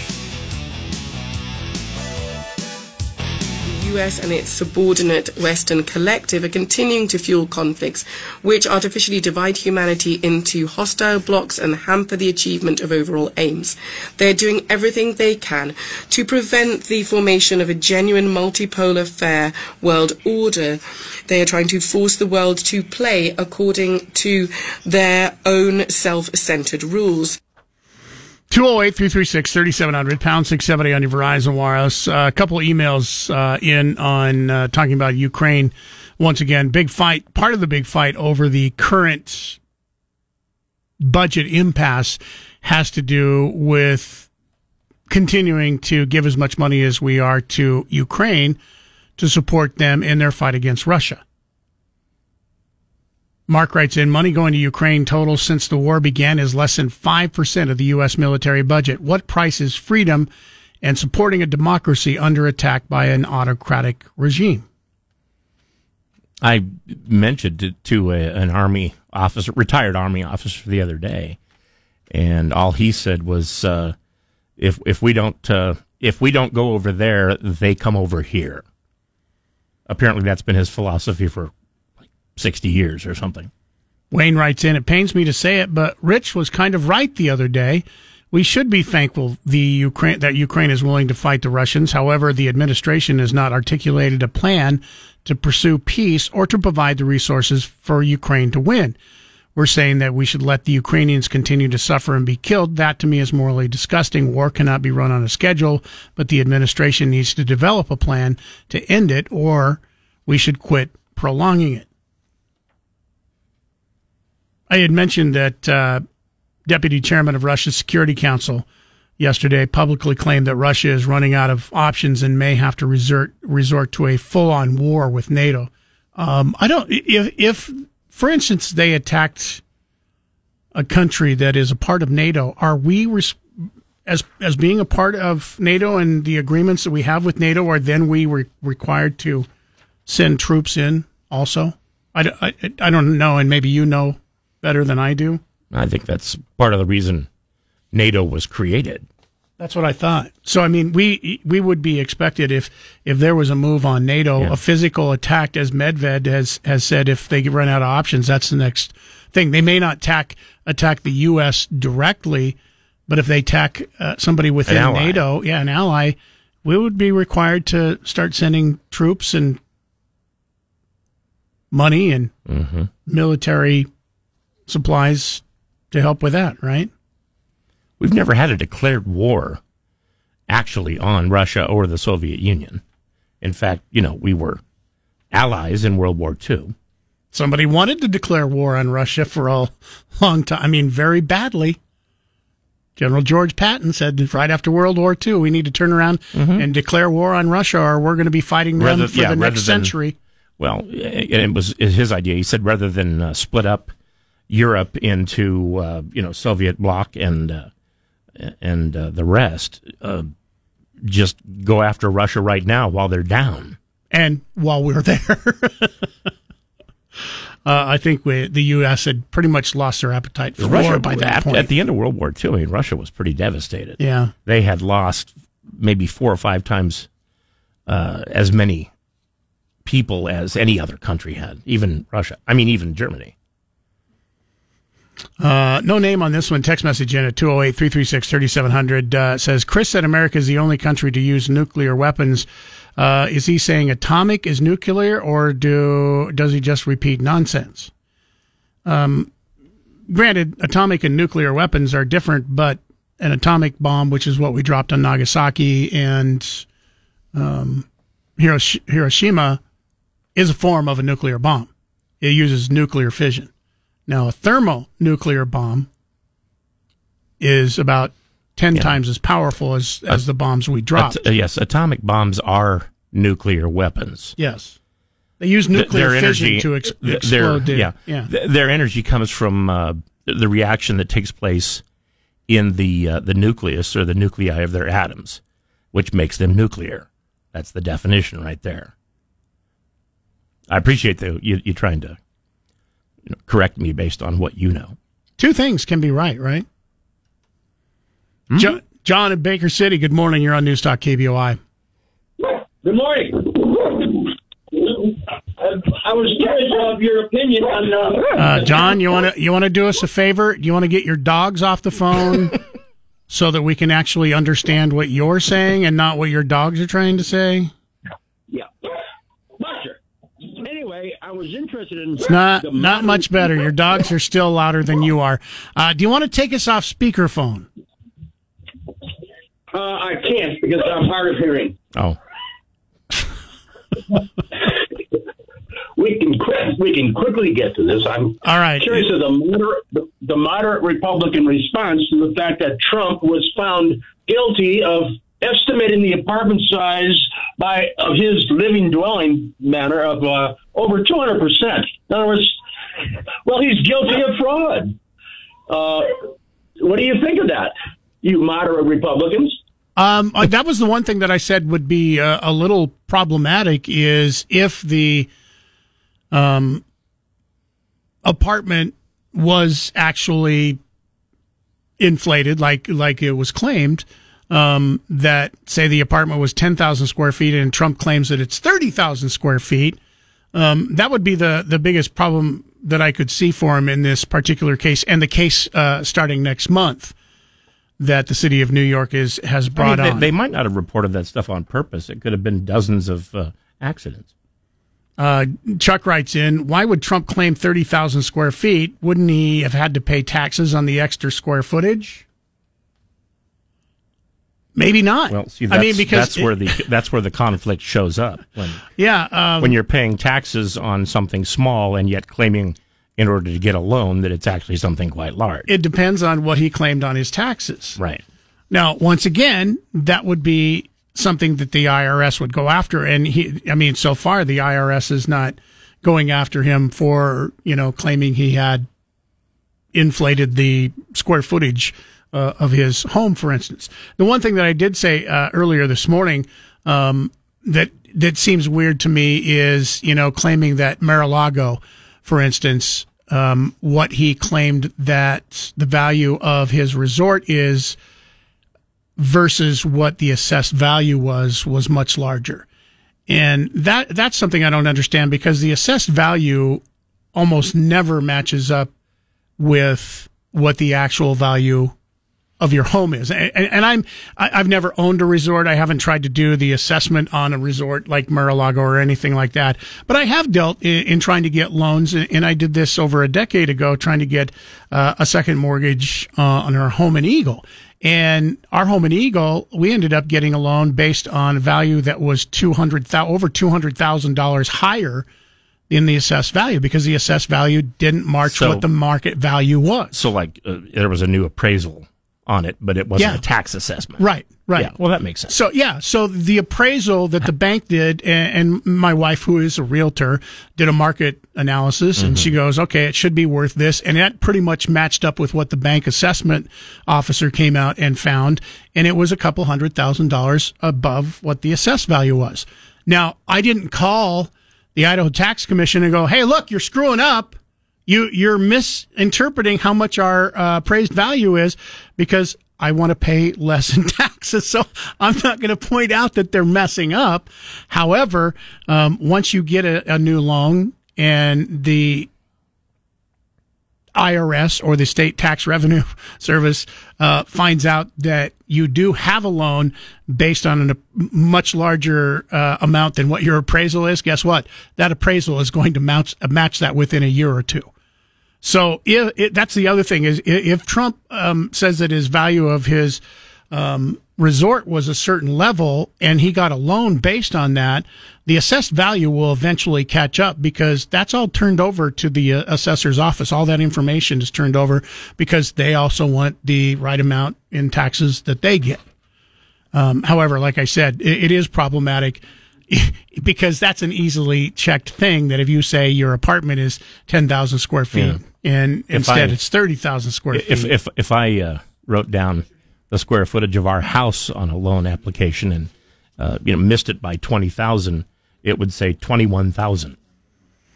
208 336 3700, pound 670 on your Verizon Wireless. We will uh, take a break. More of your phone calls and emails coming up. Download the KBOI radio app for free for your Android or Apple device. Now back to Mike Casper and Chris Walton. This is Casper and Chris, live and local on News Talk, KBOI.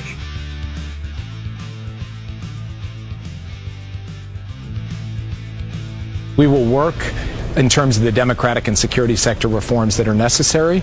And in the meantime, we're not just going to sit around. We're going to provide Ukraine with the weapons and military assistance it needs to defeat uh, or defend its territory against Russia and to deter future aggression from Russia. 208 336 3700, pound 670 on your Verizon Wireless. Uh, Chuck gets us on uh, Facebook, says Russia attacked NATO, question mark. What are you talking about, Mike? We, America and NATO have violated Russia with the threats we made. We made the war in uh, Ukraine. I wholeheartedly disagree with you. Um, I don't think Ukraine and nobody in the United States crossed the border into uh, Russia. Russia crossed into Ukraine. And maybe you missed what we were talking about a little bit earlier when uh, we said top uh, defense ministry uh, officials said that they're running out of options and it may be needed that Russia attack NATO in an all out war next. That's what I was talking about. Yeah. And it, it, right now, Ukraine is not a part of NATO. So we're not required to send any troops there. But if they were to attack uh, a nation in NATO and, and pick a nation, uh, I think as part of that agreement, then we would be sending troops. That's what we that's what we were talking wait, about. To, way to stick up for Putin, though, there, comrade.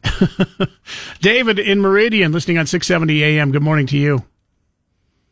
Good morning. Yeah, I was. I, I'm still confused on what the charges against Trump are, inflating his estimated value of his property. I was in the loan business, and we didn't take their word on any on any of that, and that is actually the banks are not supposed to. That's what that, see. That's that's what I thought. I see, and I'm glad we have yeah. somebody who was actually in the business.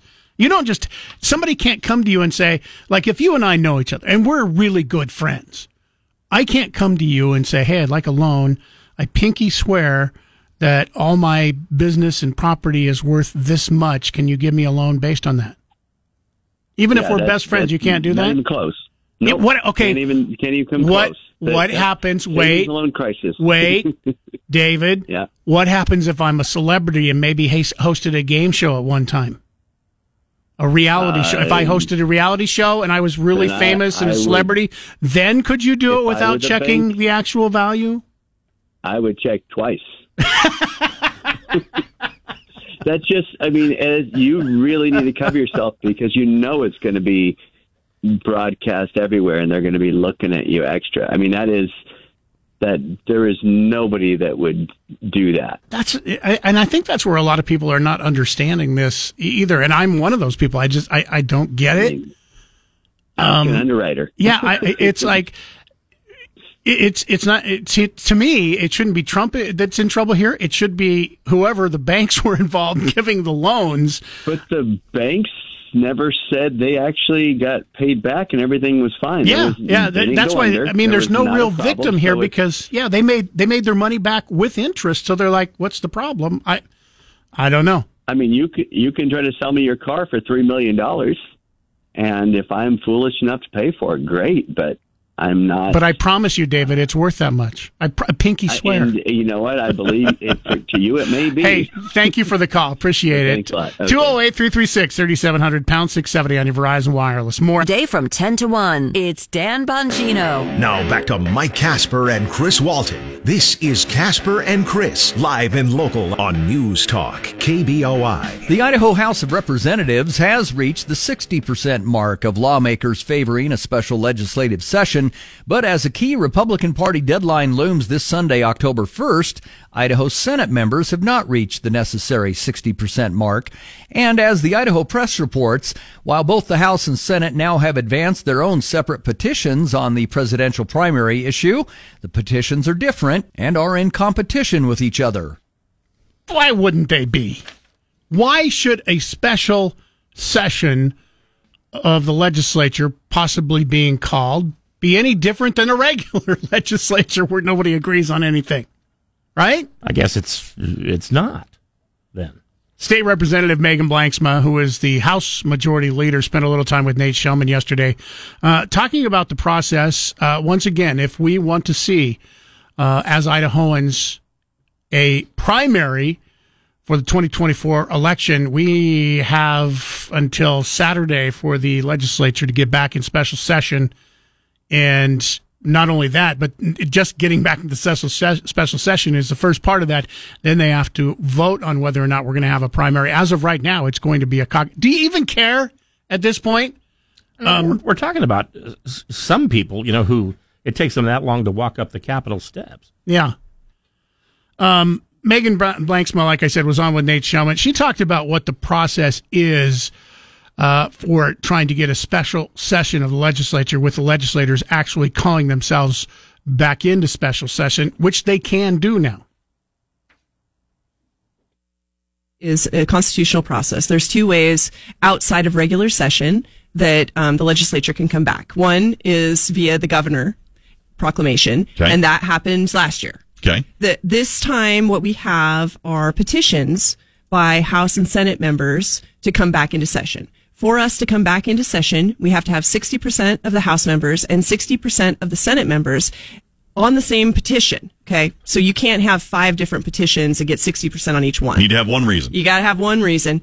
And um, you get 60% from each House on a petition. And then what happens is that the House Speaker and the Senate Pro Tem certify the signatures. So they'll sign a letter that says they've got them, which um, Speaker Moyle is going to put out if he hasn't already. Um, he's going to put out this afternoon that says that we have 60% on a petition to call the House back. We do not, however, as far as I know, have 60% of the Senate, but that's up for the pro tem to certify. Okay, so the Senate pro tem lives in Eagle, which is a suburb right to the to the left of me. Okay, as I'm staring at State Street, Eagle is 20 minutes in that direction. Now, if you go five more minutes past Eagle, you hit Star. And that's where. I think it takes more than five minutes, actually. You 10 now, more traffic. minutes. Listen, if you hit 10 minutes, you'll actually drive on State Street. You'll actually drive past Moyle Drive, yep. which I think has something to do with the Speaker of the House. It, it might. Yes. Can these Concur. guys not talk to each other and come to some agreement, seeing as they literally damn near live next door to each other? Well, you, you do have to remember, right? The Senate, what their petition says, uh-huh. which is consolidated elections in May, was what everybody voted for. There were some technicalities that weren't included in that bill that were oversights in as far as the technicalities of how do you file and what is the filing de- deadline for the presidential preference primary. And, and, those technicalities weren't in there, but it does say all primaries. So that's what the Senate wanted. They passed the trailer bill. Right. Right. The House is where it died. Okay. Yeah. Yeah. And so, so we're talking, we're going from two different angles. It got fouled up. How long does it take to bring the Idaho legislature back? Can you do that within 24 hours, I don't 48 think, hours? Well, no. I think that the soonest that we could probably do it, I, I spoke with the speaker earlier today. We think maybe the soonest we can do it is Saturday, but that's assuming that the Senate actually gets signatures for a House petition or that the Senate petition gets House signatures. And, and we don't have that yet. And so until we have that, then we can't even start the clock, right? And, and there's a lot of logistical issues. One in particular is that the House clerk is in Europe right now on vacation because it's summertime. Because vacation's at- well, it's- it's fall, but whatever. They're not working. Yeah, so she's not actually here. Um, we would probably have to bring someone in because because the clerk job, uh, everybody sees them read across the desk and, and Mhm. understands that. Well, there's a lot of behind the scenes. But it's a function. Yeah, it's a function and there's technicalities and there's moving stuff through the computer system. You have to know the computer system. You know, have to know what to enter, how to enter it, how to move things, who needs to sign what when. It, it, it does have a function. Easy, simple. Un- it's easy to understand as mud right there. um, we heard from uh, Jim yesterday. Got us on Facebook once again. Well, that's clearly opaque. saying that um, it, it, based on uh, rules of law, that it would have 48 hours for the legislators to get back into town. They have 48 hours um, that they would get notification. So today is Wednesday. Um, if you, if they got notification today uh, that they were in agreement with the Senate and the House, that would put it Friday morning at about this time. That would still be enough time to get in and and possibly vote on that. Um, Megan Blanksma, once again, Rep- State Representative Megan Blanksma, also House Majority Leader, was on with Nate Shelman yesterday. She gave her opinion on the chances uh, of that possibly happening. If you had asked me again on Thursday of last week, I would have said absolutely not. Mm-hmm. But things have managed to move quickly, relatively for the legislature. We tend to move pretty slowly anyway. Mm-hmm. Um, I don't know. I, I really don't know. I, and, and the the other unsaid fact or, or, or the elephant in the room is that no party has to comply with whatever the legislature decides. These are two completely different entities, right? So even if we do give them an opportunity to have a ballot in March, now keep in mind this is an opportunity not just for the Republican Party. There are other parties that we don't talk about. Sure. But we there are other parties in the state of Idaho. And and this gives them the opportunity to be on a ballot. That's all it does. People need to understand that. Party, Libertarian Party, Democrat, Democrat Party, yeah. Uh, you- Any party. Right. Yeah. And so whatever political party that's registered, they can get on that ballot. It's an ability to do so. It is not a guarantee. So even if we do go in, I, people need to understand, even if we do go in, there's no guarantee that the state party of any kind, Mhm. Accepts Democrat, Libertarian, Republican, gets on that This ballot. is just for presidential primary. And this is, and also let's understand what Is- that am I- is. am I wrong on yes, this? correct. Okay. And what this is, is this just talks about how you assign delegates to a national convention. That's what you're really voting for on these presidential primaries. You're sending a message to whatever party you're voting in, Mm-hmm. whatever, on who you want Idaho delegates to vote for once they get to a national convention. That, that's the actual function of it. Once again, uh, that was uh, State Representative Megan Blanksma. She was on with Nate Shelman yesterday. There was a lot more to that interview. If you want to hear the whole thing, uh, you can go to the podcast, uh, get that at kboi.com, click on podcast and go to the Nate Shelman show. Uh, you can hear uh, a little bit more about that, but that was just some of the highlights at, at this point, at this later date. And by the way, she did say that if they get special session, it does cost the taxpayers money. It's $40,000 a day Mhm. To call the legislature back in session. I think they could probably get this done, but it would cost taxpayers forty thousand dollars. Grand scheme of things, not a whole lot. Does it? Does this make a difference to you as of right now? Because you're looking at the difference between a primary and the caucus. Right now, if nothing changes, we will have a caucus next year. Now, we talked about this a little bit yesterday morning. Um, the last time that Idaho had a caucus, about forty-five thousand people participated in the caucus. Republican, anyway. Republicans, yeah. Yeah. the Republican caucus. And then the next time a presidential election rolled around, we had a primary, and about 225,000 Idahoans participated in the primary. So it's easy to look at and say, hey, there are a lot more people that have the ability to participate in a primary than a caucus. But in the grand scheme of things, is anything going to change other than the fact that you have less people participating? I mean, it, it's not it's not going to change the outcome. I don't think here in Idaho because we have such a super majority and so many more Republicans, you know, living here that it's not going to change the outcome. I, I think when you have forty, Well, say say fifty thousand people as opposed to two hundred unless there are a number of Republicans running for the same office. But this is just for the, pre- the president.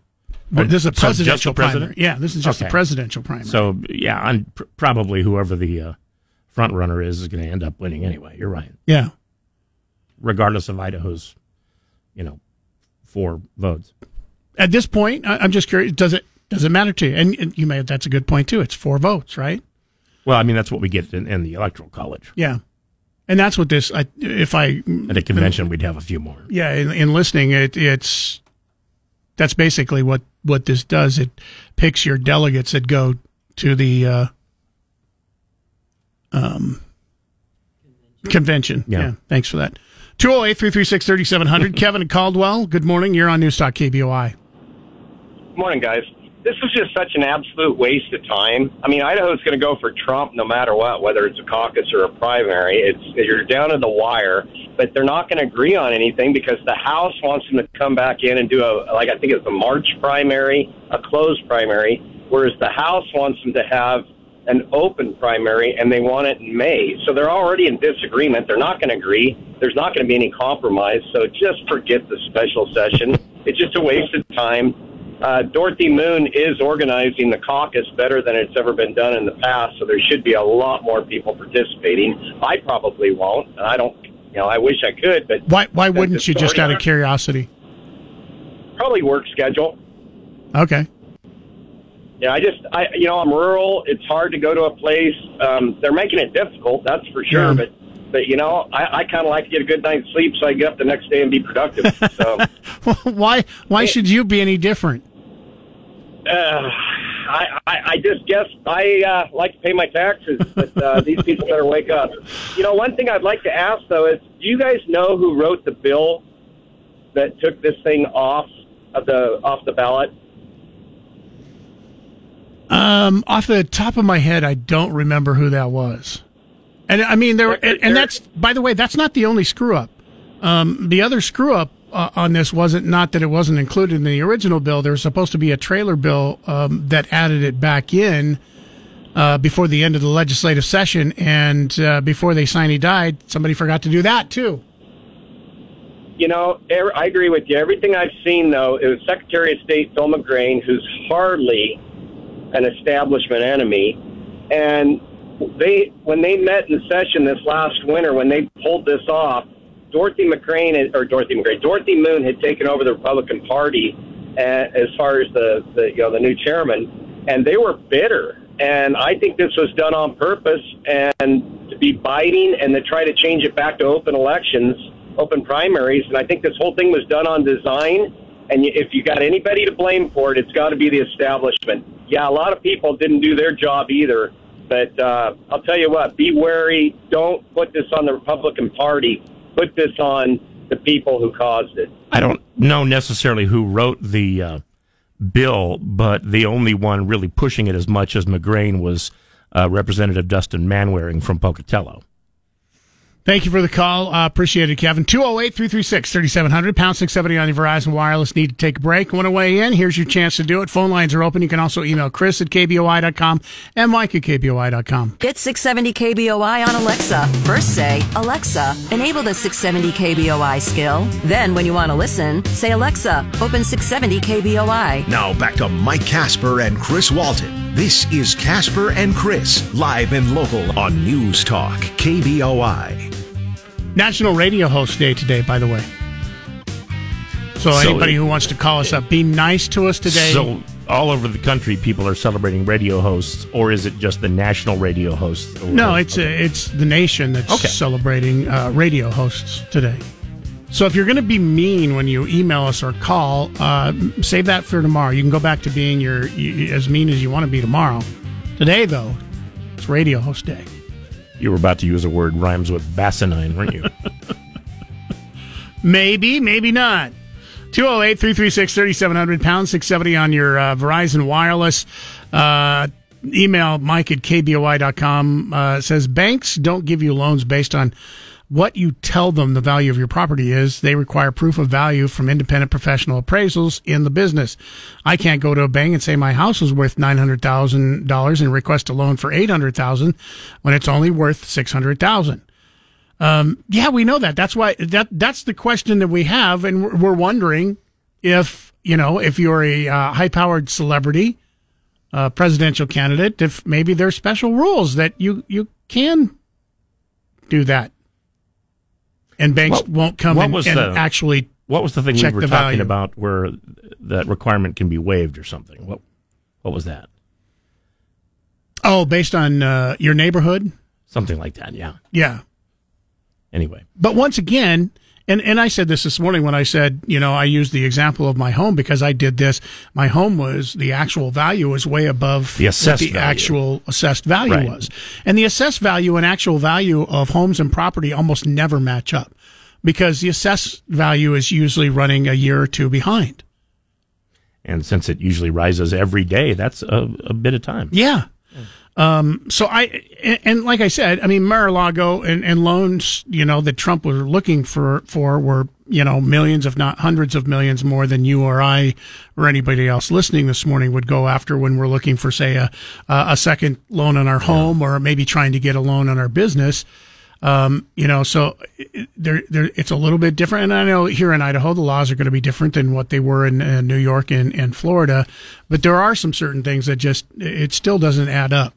Um, and one person pointed out this morning too. It's like the banks got their money back with interest, so I don't understand the fraud.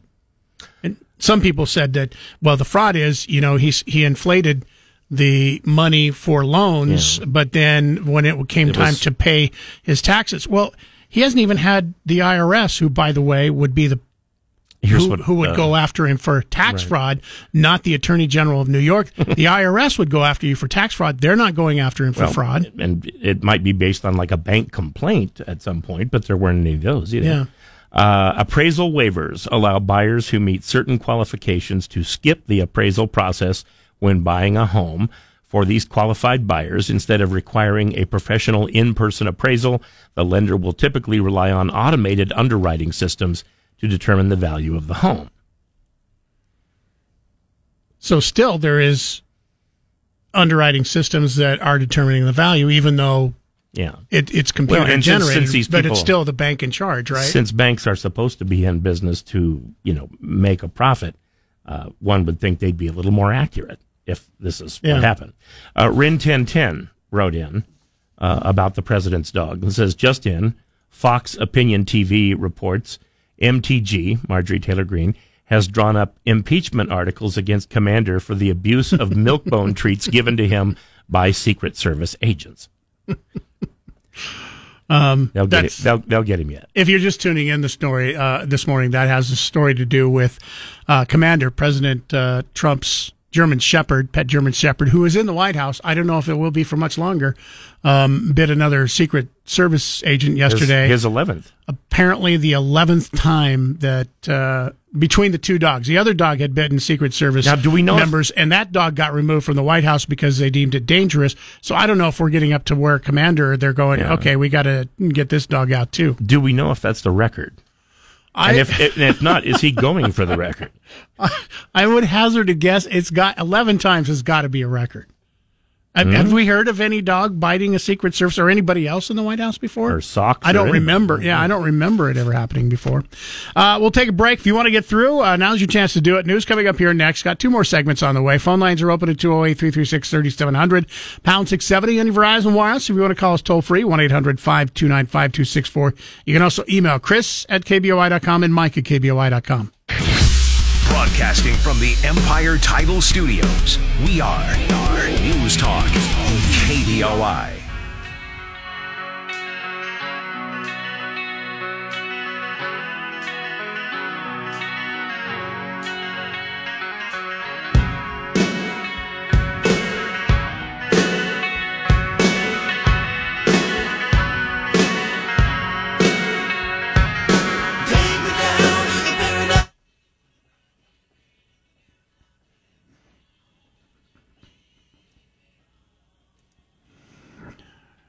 Guns N' Roses are going to be here next month. And we, KBOI, we have tickets. And we, Casper and Chris, will be giving away a pair of those tickets coming up tomorrow morning. Want to pound away at the fact that if you want to win those, be listening in bright and early at 6 a.m. We'll be giving away the uh, Guns N' Roses tickets all morning long. Uh, see? Dude or dudette. Somebody just texted us GNR. Um, we're not giving away the tickets yet, and that is about uh, 22 They're just- hours too early. Covering their bases for now. Um, it will be a text and win contest. We'll give you the details coming up tomorrow morning. And like I said, we will be uh, giving you a chance to win those tickets all morning long. So be listening in just after six o'clock as we give you the details for you to get your Guns and Roses tickets here on News Talk KBOI. I still think people are hearing that and going, "You can win guns And, roses tickets." yeah, what would be more popular if you got uh, free guns and some roses or Guns N' Roses tickets? I I think No. you, it, you may be hard pressed to find out what would be more popular, I'm- right? Probably the free guns. If, Yeah, if they I- were not, I'm thinking. and were worth more than Guns N' Roses tickets. Gordon, listening in Council this morning. Uh, good morning. You're on News Talk KBOI, listening on 93.1 FM. How you doing? Hi. Okay. I heard you say that you wanted more. You thought your property was worth more than what it had been assessed. I think a lot of Idahoans enjoyed that situation. We get that assessment and they think, well, I wouldn't take that for it. But there's, that's being fixed. Uh, the law says that that mark that has to be assessed at the true market value. And uh, and a company has been hired. I can't remember the name of the company. It's on Aviation Street in Caldwell. The man who runs it is a guy named Maag. He has airplanes. He's got everybody's property on a on a what do you call that? Excel, uh, you know, a spreadsheet. Spreadsheet. And yeah. Anyway, he's been contracted by most uh, Idaho counties to assess everybody's everybody's houses and property and farms, everything, but not Canyon County, probably not Ada, but most counties. And like he tripled the value of my little swamp in in, in uh, New Plymouth. But anyway, uh, and and the bonus is, you know, that way you have you have a county assessor still, but he's not doing the assessing. And and if you challenge, and I've challenged assessments in court, and, and you know they make they have a process that you yeah, can challenge. yeah. that. Anybody anybody And- can challenge their assessment every year. Yeah, I pointed out that a property had uh, hundred-year-old water pipes and electrical wires, and they would to bring it up to code, it would take a certain amount of money. And the Canyon County assessor helped me out. He, oh, okay, well, let's lower that a little bit. Well, no such luck with this private company that's doing the assessment, like for Payette County. In fact, they provide, they come and face you in court. You're not talking to the assessor when you go to challenge your assessment. You go talk to the president of this company. His name is Maag, M double A G. And, and boy, I didn't have any luck with him. But anyway, um, don't worry about that discrepancy between the assessed value and what you want for it. They're gonna, they're gonna. You're soon if as soon as Mr. Maag assesses your property, it will be at market value. I guarantee it. But how soon can he do? I mean, if you just have you know Mr. Maag going around assessing properties, or even if he has a, a team of people, I mean, you're talking thousands of homes and farms that need to be assessed. It's not like they can just at the drop of the hat go assess you know everybody's Oh, no. home all at once. He doesn't have to go anywhere. If there's a house there, there's the number of square feet is there. That's all you need to know. If it's a home site, it doesn't matter if it's a pile of rocks or quality farmland. It's one hundred fifty thousand dollars for a home site. How no matter how little. Really? And So Oh, even yeah, a- even if other people are buying the same exact property right next to it and paying a million dollars, that site's still only going to be worth one hundred and fifty thousand dollars according to assessor. Because if that's the case, then you do have a discrepancy. Well, no, he he he bases his on the on what's the going price.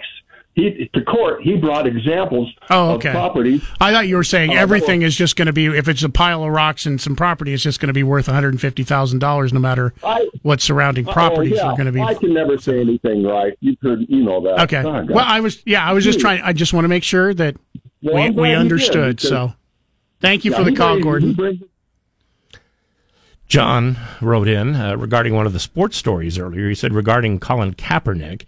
Now that's funny. I'm not sure they have made a helmet large enough to fit that ego. Colin needs to do some self reflection and realize he's made some major missteps and is toxic. Bottom line, no matter how good he thinks he is, he's also old and totally out of practice. Good luck, buddy. He might be better to apply at ESPN or Disney. Randy, uh, Meridian, listening on 670 AM this morning. Good morning. You're on News Talk KBOI. Good morning, Mike and Chris. Hoping you're having a great morning. Thank you. You And too. Throw on "You Could Be Mine" from Guns N' Roses, and that'll get you double the uh, text messages. Trust me. and I'm calling in on the.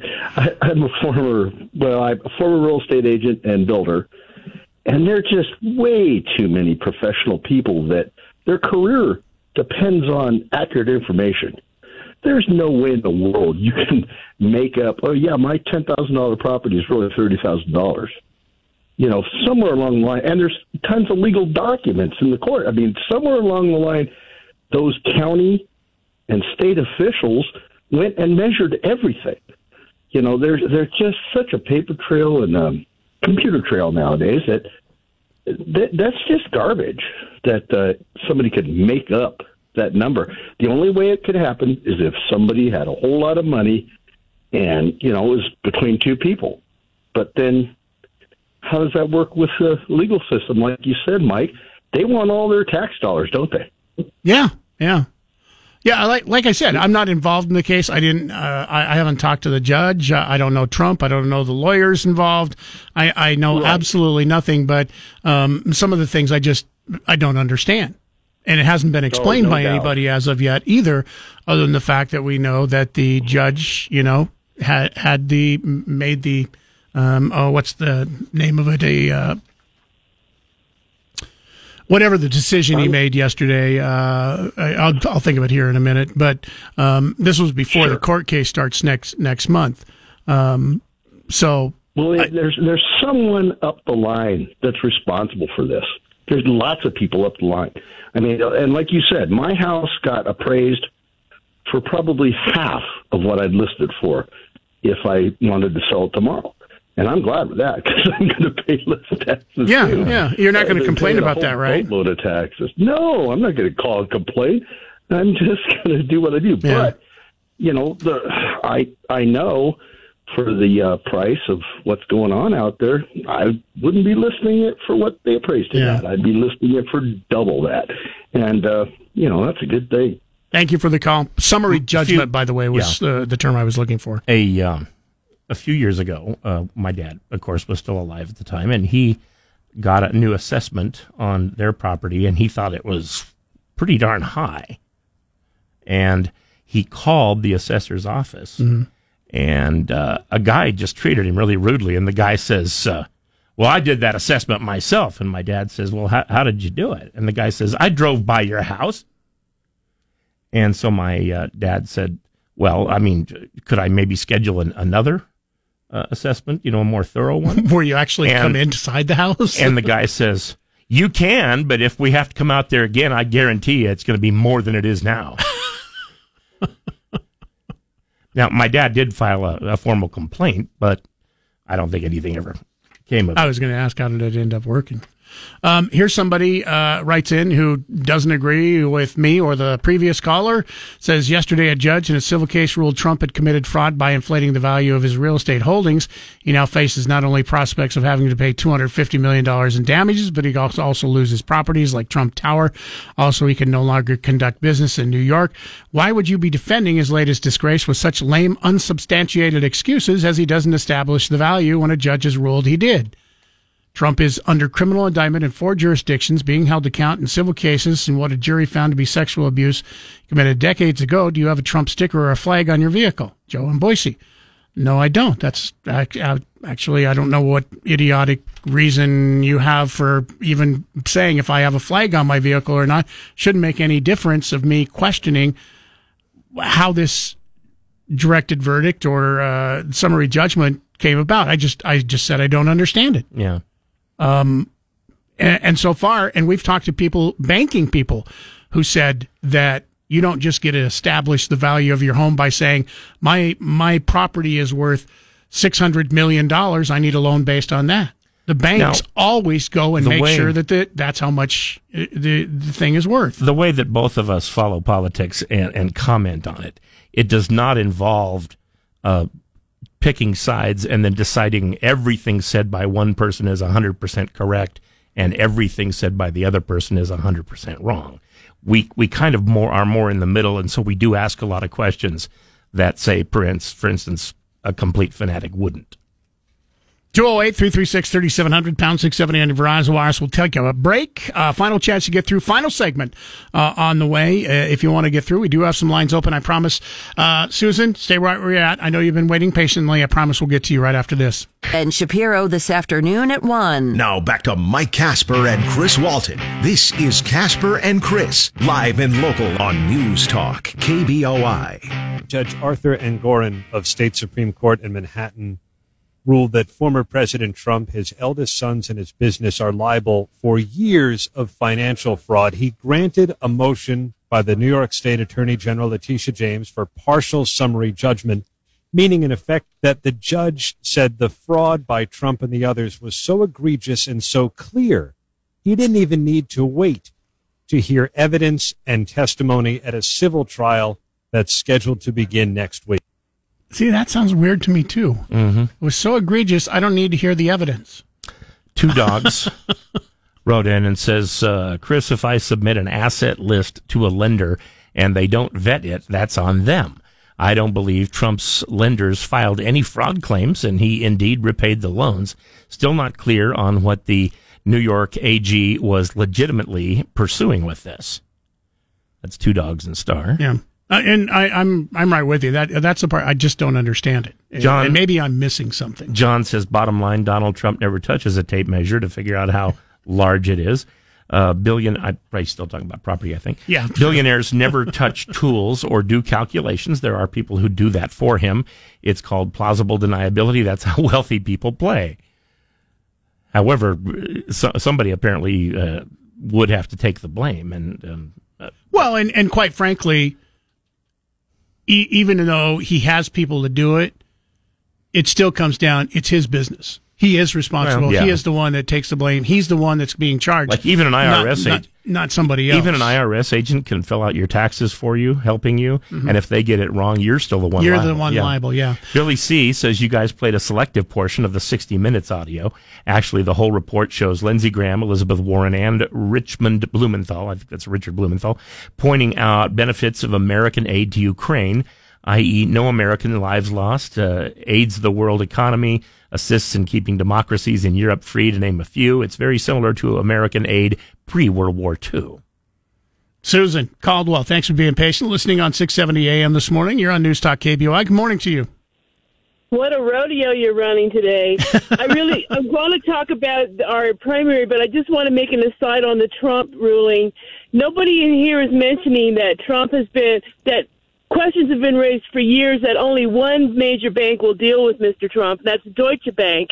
And I'm wondering if a shoe is going to drop here, where when regulators are looking at a bank that apparently is accepting fraudulent information, there might be some big explosion coming over from Europe, where this bank is based, or even by our regulators. But back to our um, primary. I would just like to point out in a legislature overwhelmingly made up of lawyers, how did they manage to do this? How? Well, I mean, These are There- lawyers. there's there's a Based- lot of things to on- think about. You know, like Yeah. what you're going to have for lunch. You, getting together with your family. Based on the way, know. based on the way you asked the question, I'd say sneakily. Maybe. No, I, there's a lot of people asking the same question. It's like, um, and I'm glad you pointed out. I mean, there are a lot of lawyers in the Idaho legislature. How did everybody forget this before they ended the legislative session? That's a, an, an excellent question. And I looked at the voting rolls, and it was on both parties in that legislature voted yes on that. Uh, what do you call it? Uh, malignant bill, the the the bill with the error, you know, that Right. canceled the actual Yeah. primary. The, ultimate. the May thing, yeah. Yeah, yeah. So, oh, and if we want to talk on about Ukraine, I can give you a good pointer there.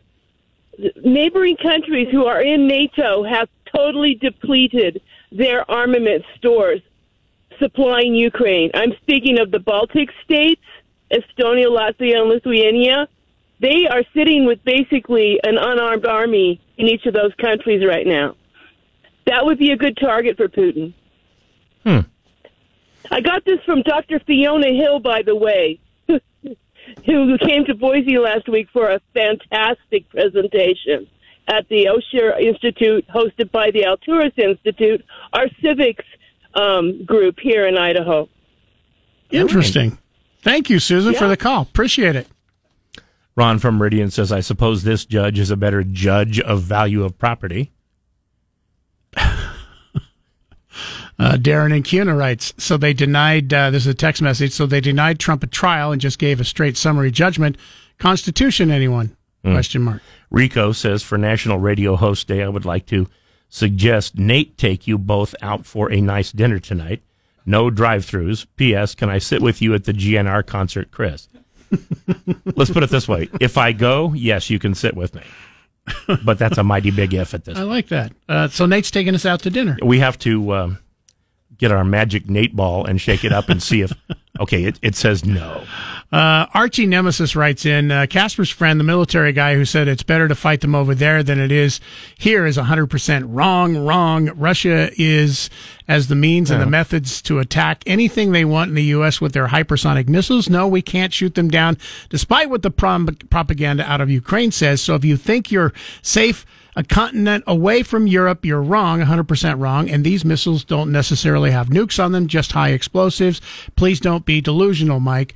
Um, I will tell you, uh, you need to pay closer attention, Archie. That was Chris who said that and not me.